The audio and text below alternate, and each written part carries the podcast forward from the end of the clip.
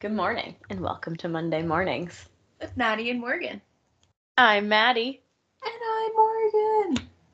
Welcome back, everybody. We're back, bitches. Woo!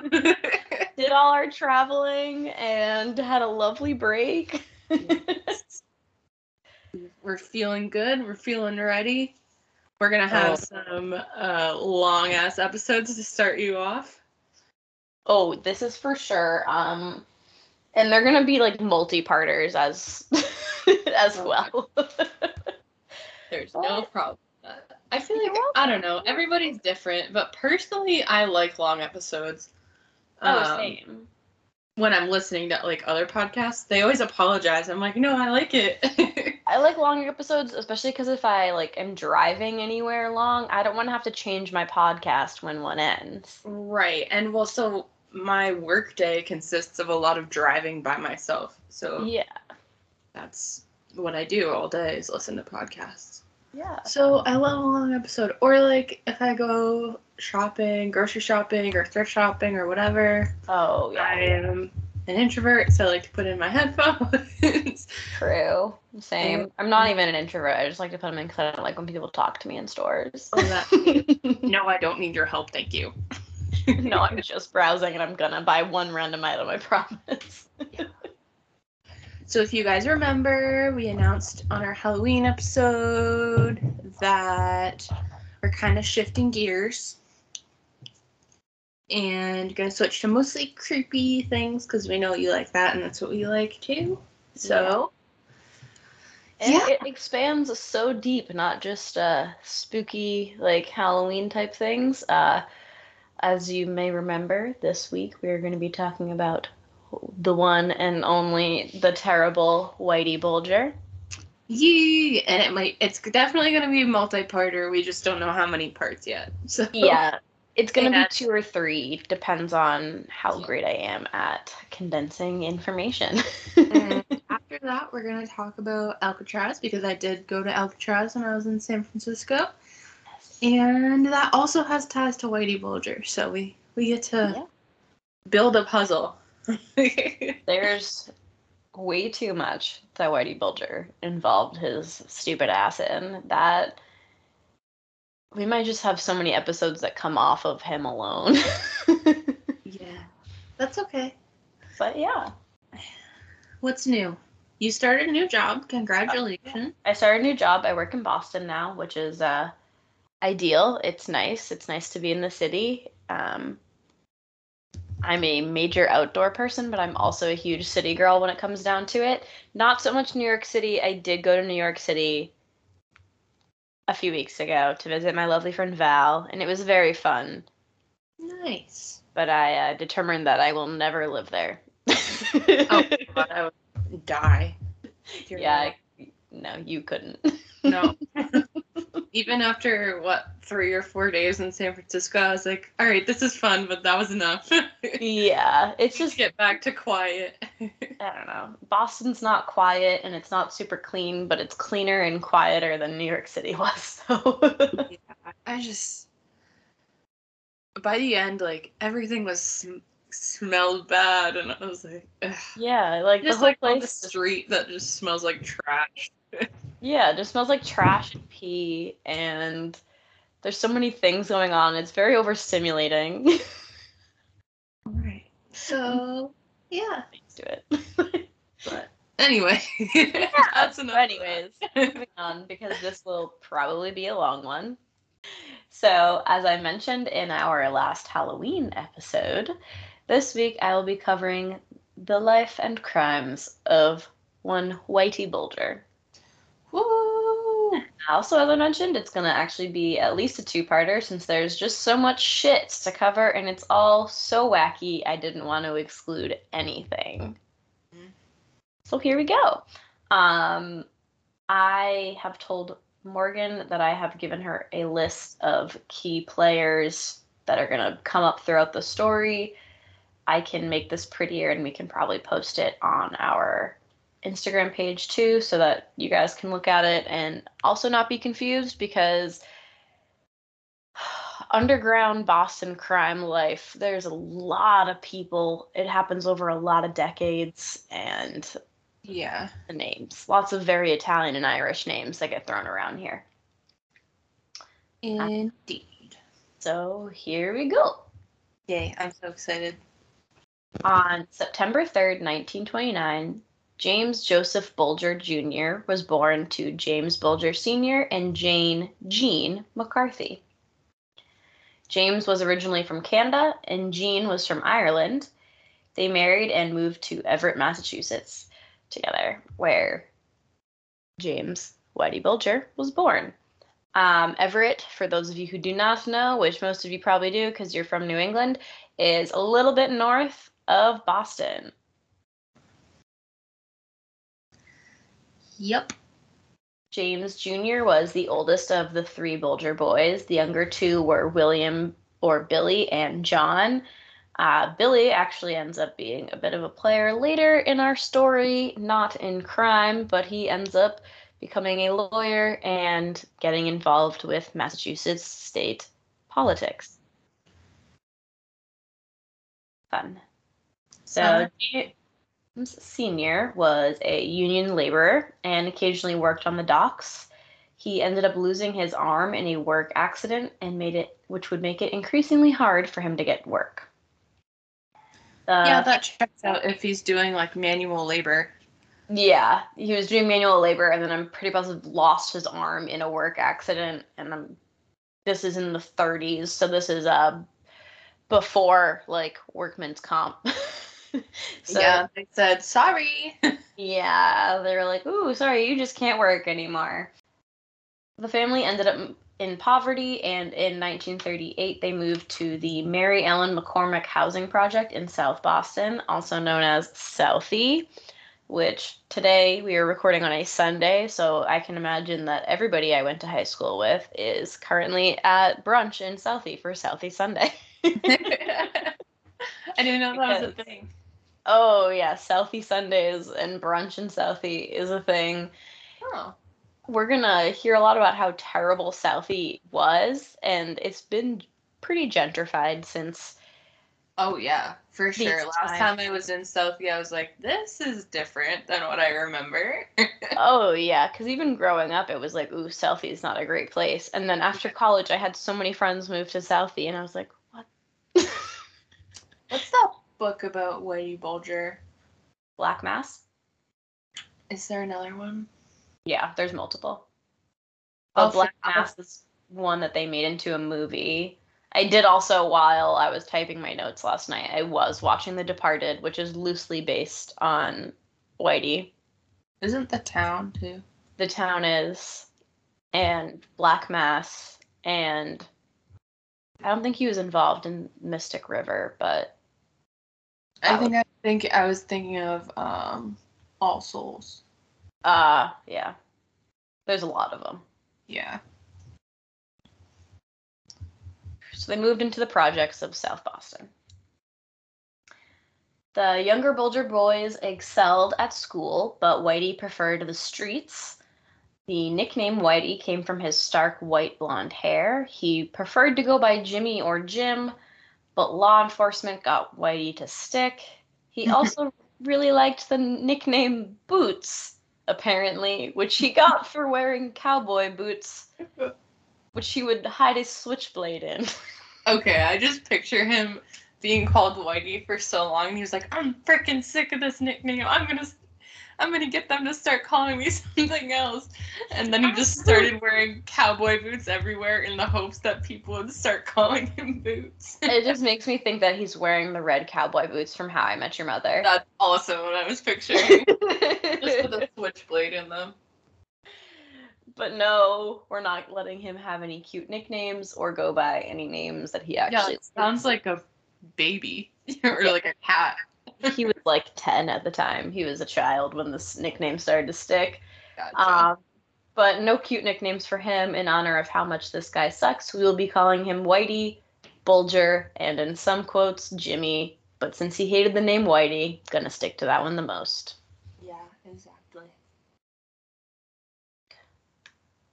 By the age of 14, he was in a small Irish youth gang called the Shamrocks. Creative.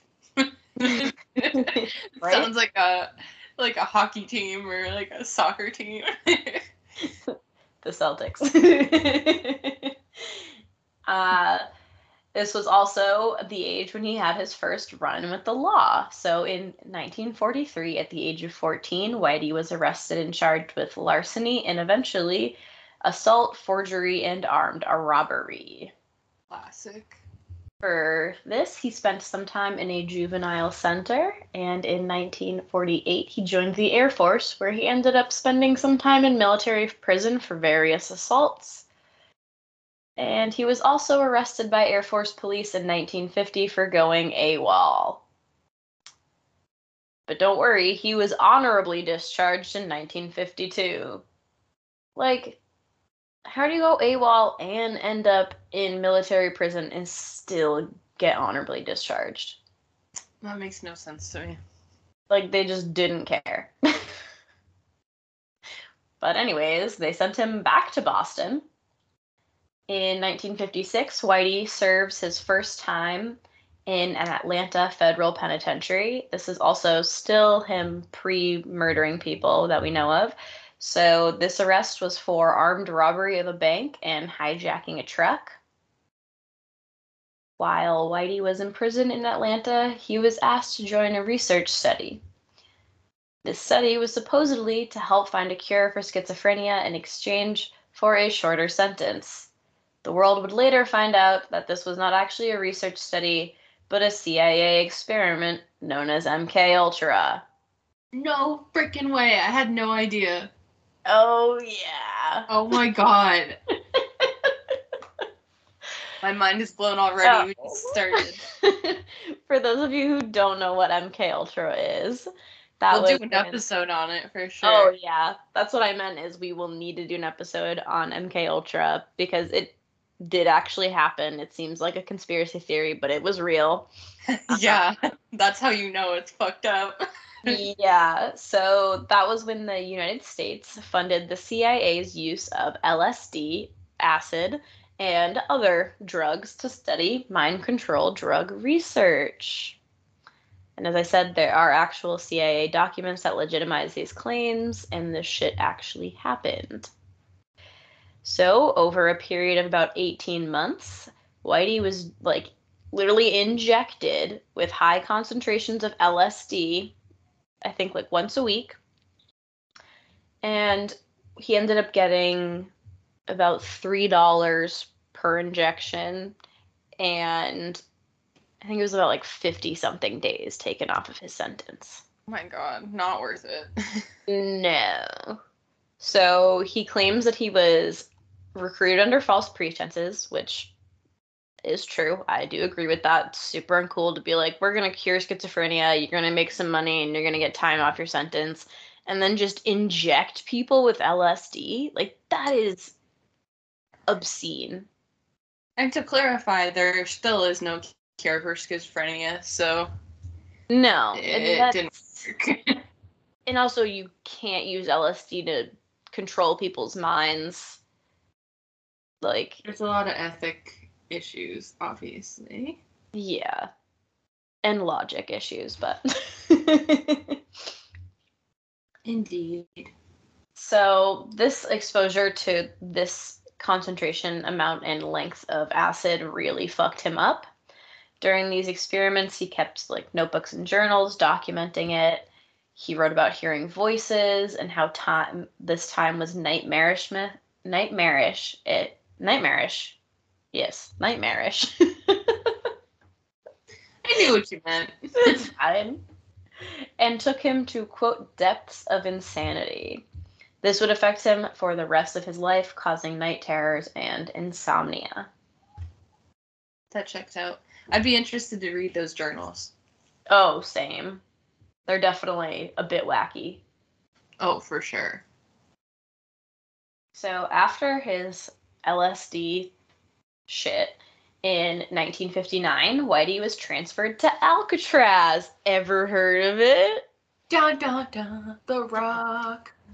The Rock. Yeah, I was listening to a podcast called Kingpins, and they have a two part series on Whitey, which I really like. It's very interesting. They do a very, very good job about his background, but they don't go a ton into like his actual crimes. And I didn't feel comfortable not talking about people he murdered just because being from the area, I feel like should cover it, do a service right. to people who were victim of him. Right. But, I feel like that kind of like like skimming over the horrific things that he did kind of like neutralizes him instead of depicting him as an evil person, which he obviously was. Yeah, and I think the whole point of the podcast is just talk about like mob and like group leaders of stuff like that. So they do a whole bunch of it, but it's gotcha. it's interesting. And obviously like I don't know, you can't even feel that sympathetic for him. Like, yeah, his like he grew up in poverty and like his dad was slightly abusive, but that doesn't mean that you should It doesn't count. the most thing I feel bad about is the whole LSD uh MK Ultra shit, but that's just because that's like super not okay. People have been through worse and not murdered people. So. Yeah. So sympathy here. he spent a very short time at Alcatraz, um, but that's sorry that sentence doesn't make any sense. He spent a short time there um, and ended up going, spending some time at Leavenworth, and then was finally relocated to Lewisburg in Pennsylvania in 1963. His brother Billy, who is now a lawyer after graduating from Boston College Law School, actually helped him out in getting relocated to Lewisburg because it is closer to Boston. And he was there for about two years, and finally, at his third parole hearing, in 1965, Bulger was granted parole after serving nine years, which he was supposed to serve 20 years for his armed robbery and all that. But again, his brother was a lawyer in Boston, was able to help him out. How convenient. I know, so nice, right? So after his release, he wouldn't be arrested again for 65 years.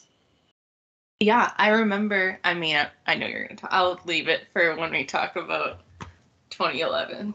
Oh yeah, we won't talk about that today, but yeah. So I'll save it for then.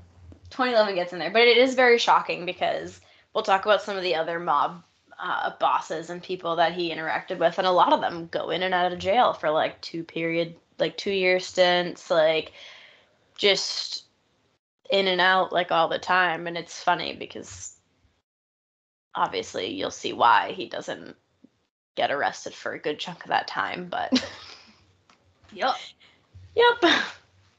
So, at the end of his sentence, Whitey returned to Boston, where his brother Billy again helped him find some odd jobs, but he found he wasn't really making ends meet. He worked out as a janitor and a construction worker for a brief period, but he wasn't making enough money, wanted a better life for himself, so he uh, decided to start working as a bookmaker and loan shark for the Killeen family. And the Killeen family was a South Boston crime family that consisted of three brothers, Donnie, Eddie, and Kenny, Billy O'Sullivan, and Jack Curran. And those are just like the big players that were important during this time. Um, the headquarters for this were located in the Transit Cafe in South Boston, but later, eventually, Whitey takes over everything and it's moved to Triple O's. What is that? A bar? Yeah. They're usually, there's like, they went back and forth, so there's multiple different places. A lot of times they're in like, if you watched uh, the movie about the Gardner Museum, uh huh or the docu series on Netflix, they have they always t- they keep talking about uh different garages that people worked out of, like basically oh, every oh yeah okay every garage around Boston was just like a different meeting place. it's uh very interesting. So, during this time, Boston's underground crime scene was in the middle of a very brutal war. Um, the Killeens were in a feud with the Mullen Gang, which consisted of Michael Mickey Dwyer, Paul McGonagle, and Patrick Pat Nee. Um, obviously, like I said, these groups each had more people in them, but these are the main players that are big for our whole story. And these two groups had major beef, and this war ended with a bit of bloodshed. The first murder was done by Whitey, and this is thought to be like his first like official like killing. Uh, his target was Paul McGonagle, which I can't help but think of Professor McGonagall when I hear that name, but I guess he didn't know the guy's face or something because he ended up killing Paul's brother Donald instead. Rookie mistake. Who, like, sad for him because he wasn't even involved in Right. the crime family stuff at all. So when he realized his mistake, he ran to his mentor in the Killeen family, Billy O'Sullivan, for advice. Billy said, quote, "Don't worry about it. He was he wasn't healthy anyways. He smoked. He would have gotten lung cancer." what the hell? Family love. To which I say, "What the fuck?" like, yeah, probably, but that doesn't mean you should kill him. Yes, you would have gotten lung cancer. Like, what? okay. So, unfortunately for Billy, the Mullins presumably thought that he had killed Donald and, in retaliation, murdered him. Whitey started to look for a way out of this mess and got into contact with Howie Winter, who was head of the Winter Hill Gang. We'll talk a little bit more about the Winter Hill Gang. Um, Winter Hill is a place in Somerville, and it is just like a different, like a small section of Somerville. The fact that it's named Winter Hill has nothing to do with Howie Winter. It's just a coincidence. What? Yeah. That's wild. it was destiny. yeah, so at first I was like, huh, I'm confused about this one. And then I asked my mom, and she was like, no, they're literally not related at all. I was like, okay, cool, That's cool. crazy. On May 13th, 1972, Donnie Killeen was gunned down at his home in Framingham, Massachusetts. Pretty sure um, he was the one who was killed. He went outside to get something during his like son's fourth birthday party and was shot.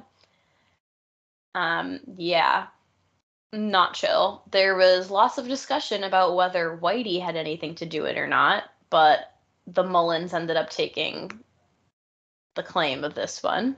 So Oh, nice. interesting. But it's there's a lot of people who like think that Whitey did this so that he could get power over the Cleans. Killeens, sorry. Seem out of the question in any way. Oh yeah, definitely not out of the realm of possibilities. The feud ended after a discussion in a nightclub in Southie. Bulger represented the Killeen family, and the Mullins were represented by Pat Nee and Tommy King. And this was mediated by Winter and Joseph Russo of the Patriarca crime family. I know about them. Oh, yeah. Providence.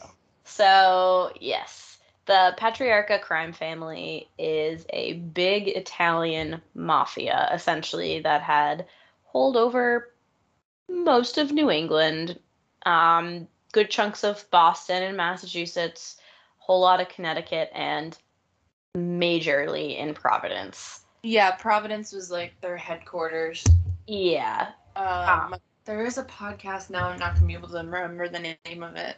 I know what you're talking about because it talks about like the corruption in the government in Rhode Island and all that. Yeah, this might be wrong. I want, I want to say, Crime Town. That's what I think it was, yeah.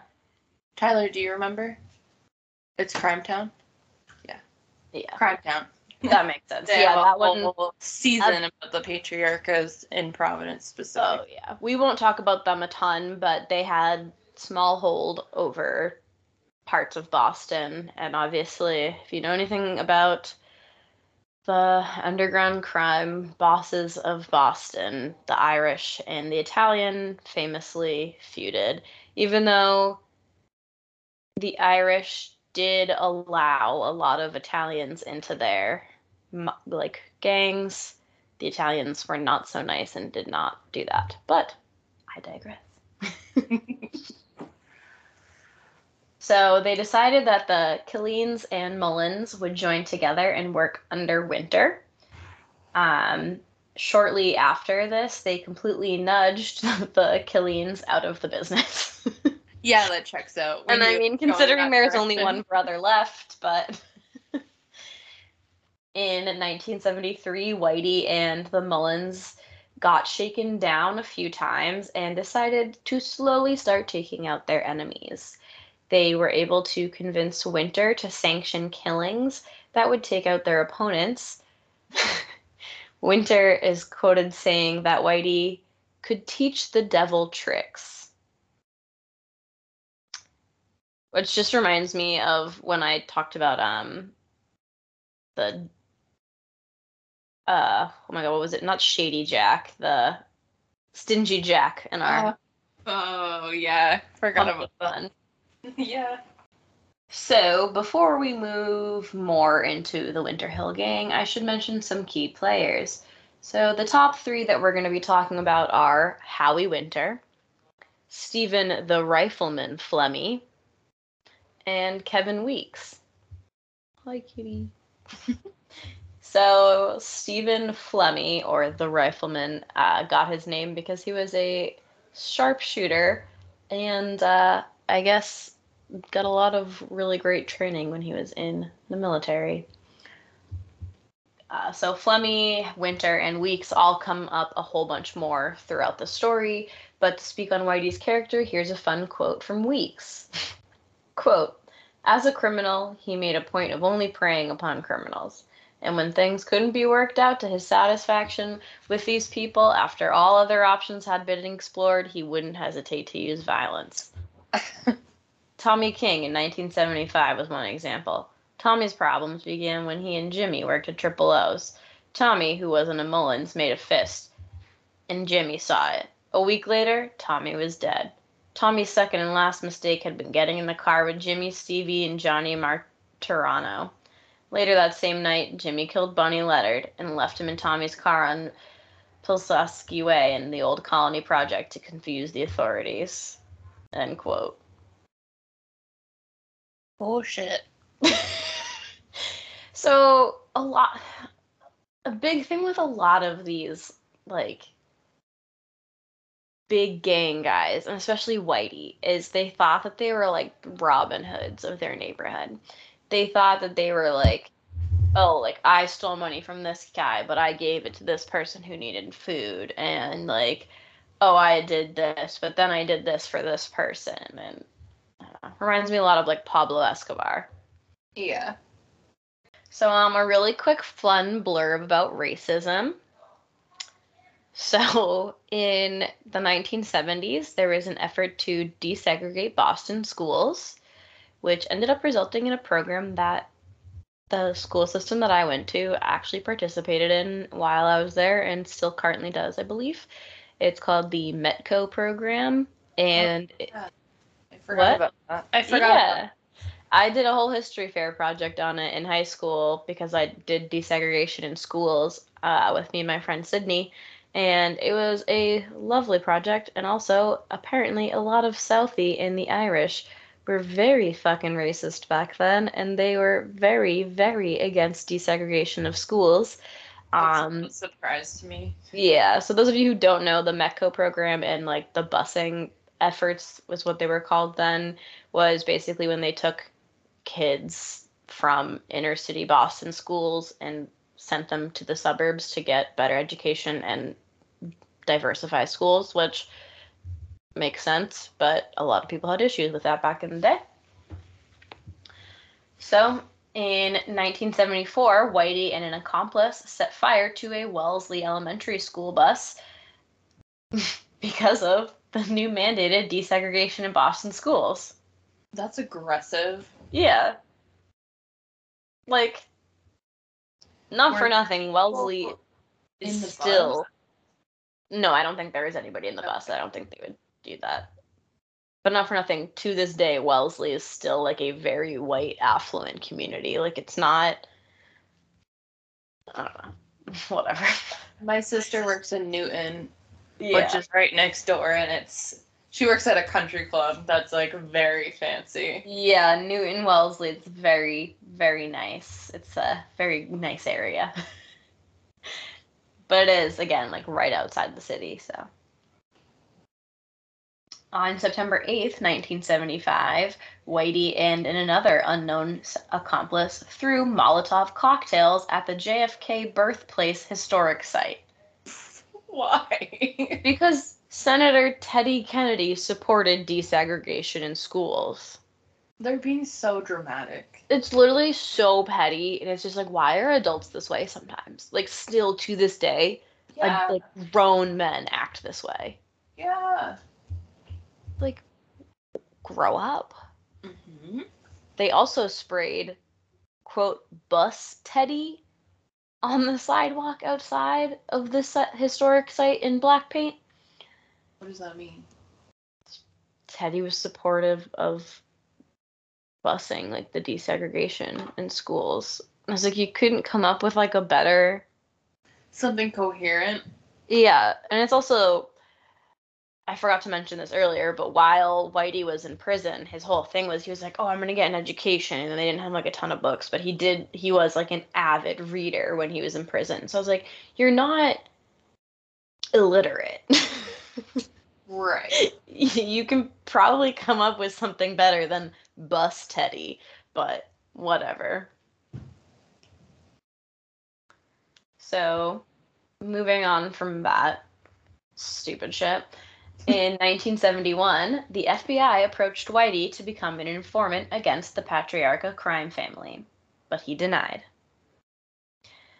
And as we briefly discussed, the Patriarca crime family was an Italian crime family that had power over Boston and Providence, Rhode Island, with reach throughout New England and connections in New York and throughout the country.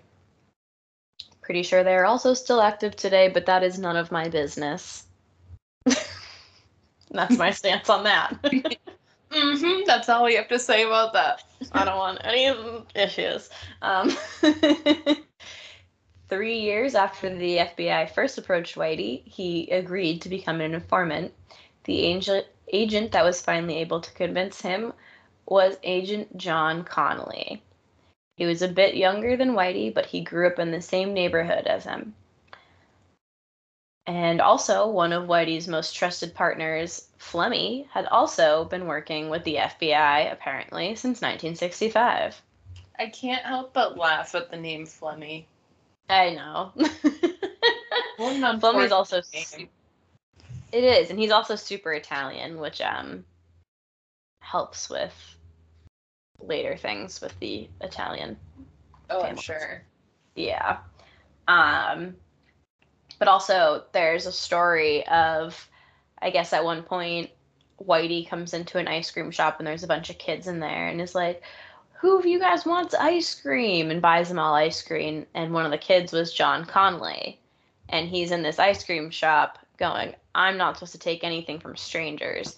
And that was when Whitey looked at him and said, Your family's from Ireland, my family's from Ireland that makes us related or something like that makes like we're both irish that makes us brothers Yeah. and i guess that was, yeah like mm, very very not correct but okay. Like it's whatever you got your irish brotherhood there. But apparently that left a good impact on john connolly and whitey did remember him and also the growing up in the same neighborhoods thing boded well.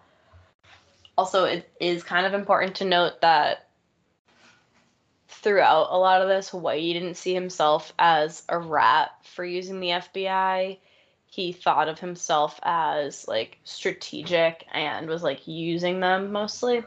In 1979 winter and other members of the winter hill gang were arrested for um, fixing a bunch of horse races after one of the jockeys came forward and like started working with the FBI because they would basically pay these guys like a few thousand dollars, a few hundred bucks to throw a race, and then like they'd make bank off of it, obviously. Classic. So just a lot of like illegal betting and gambling, stupid shit. On top of like the killing, but um. so a whole bunch of these Winter Hill Gang members were arrested for fixing horse races, but Whitey and Flemmi had been excluded from the list.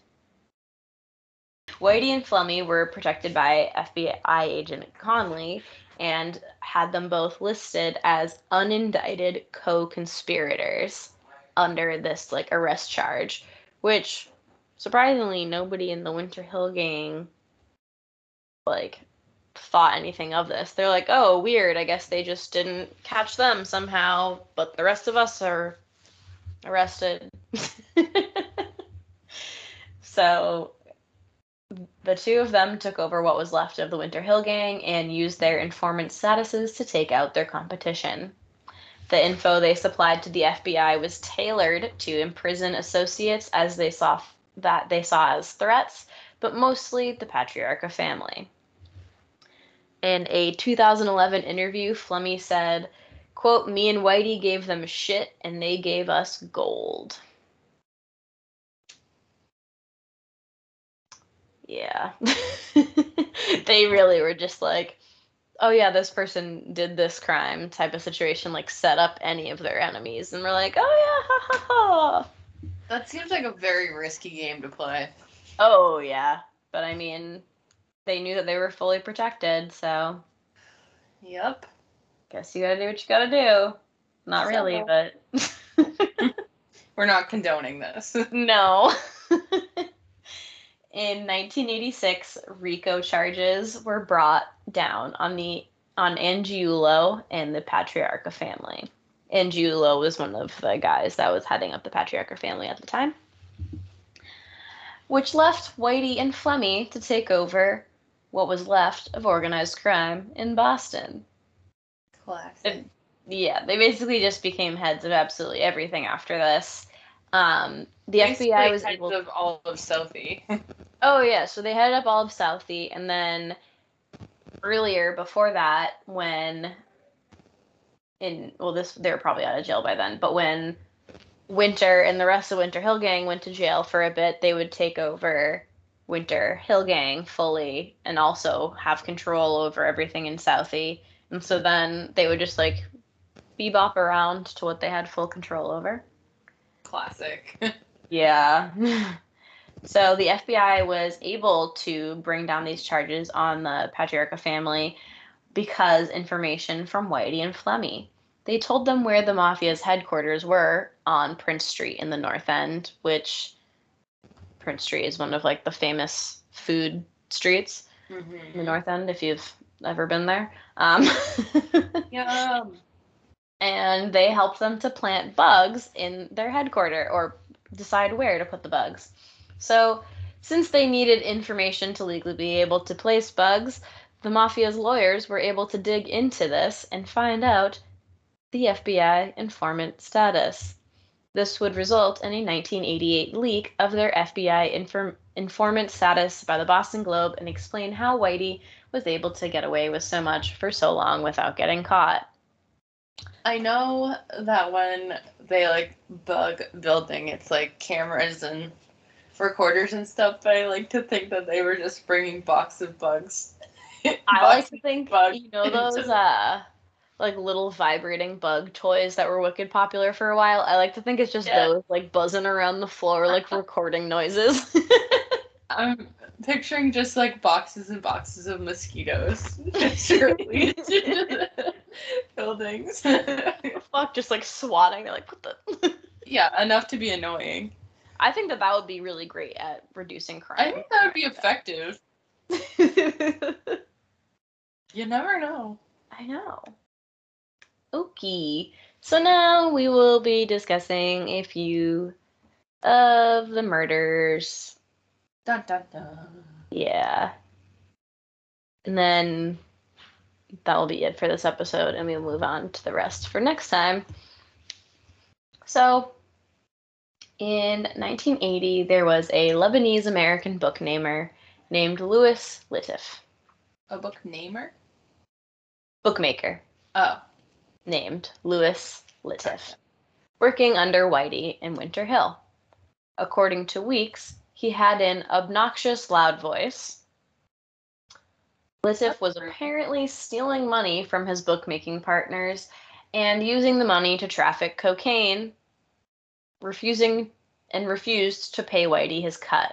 Because another really fun thing that we'll talk about next week is the fact that one of Whitey's sources of income was he took a cut out of every single drug dealer's money. This obviously pissed Whitey off, but not as much as Litif coming to uh, committing two unsanctioned murders, as well as telling Whitey that he wanted to kill Joe the barber for allegedly stealing from him. Whitey told him no, saying, quote, You've stepped over the line. You're no longer just a bookmaker, end quote. To this, Louis told him not to worry about it because they were friends. It's just really ballsy. Yeah. And Whitey responded, We're not friends anymore, Louis. Oh, fuck. yeah, at that point, you should probably flee the country because you know you're going to die, but mm. whatever. Right. right. Apparently Weeks' wedding was coming up soon, and he was talking to Whitey about how he couldn't find Louis a seat at his wedding. Whitey told him not to worry, quote, he probably won't show. That's not cryptic at all. Yes. When later talking about this, Weeks said, quote, Louis had always been a major moneymaker for Jimmy, and now he wanted to kill a friend of Jimmy. There was no way that would be allowed. Shortly after all that, a week or so before my wedding, Louis was found stuffed into a garbage bag in the trunk of his car, which had been dumped in the South End. He had been stabbed with an ice pick and shot. Quote, he was color coordinated, Jimmy told me. Quote, he was wearing green underwear and he was in a green garbage bag. End Ew. quote. I don't like that. No. So yeah. and the final murders for today's episode that we will be talking about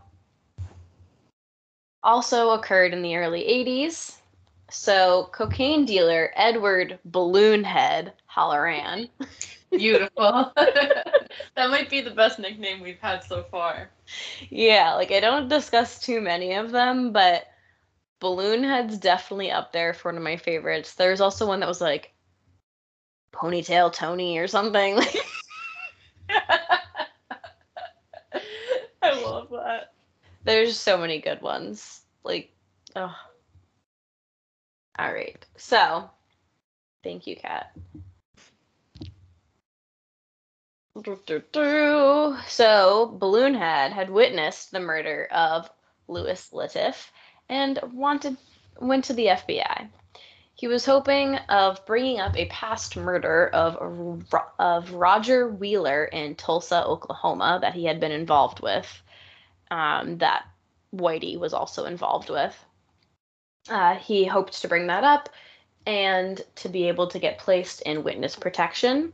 He knew that being a witness to Litif's murder would likely put him on a list, but didn't know that going to the FBI would be more likely to get him killed.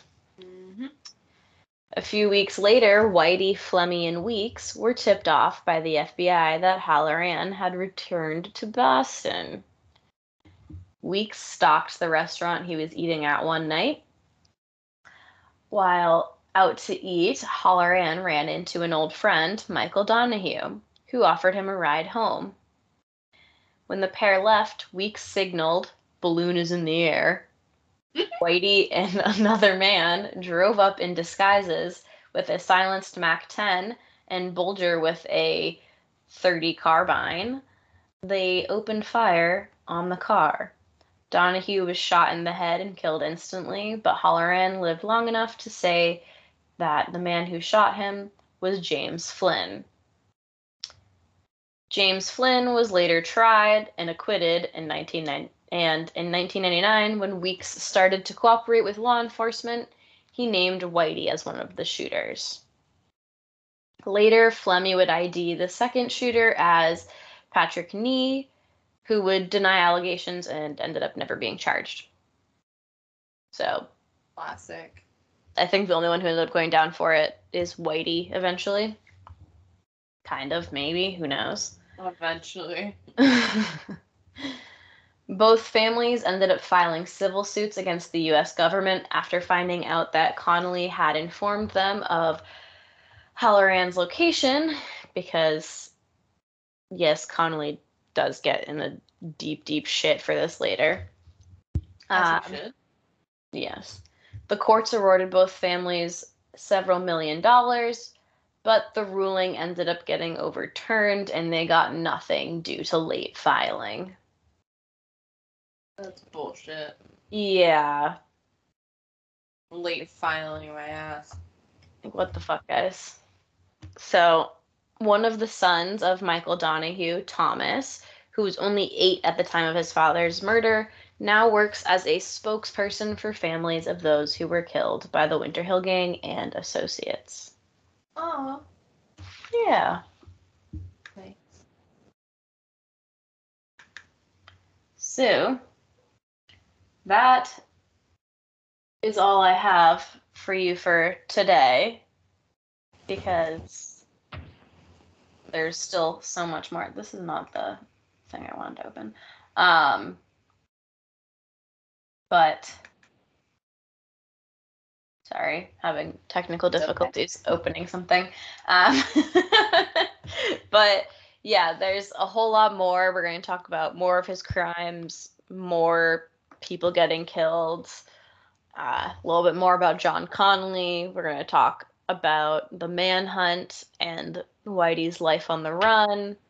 And then, depending on how much information there is, the trial might just have to be a whole third episode.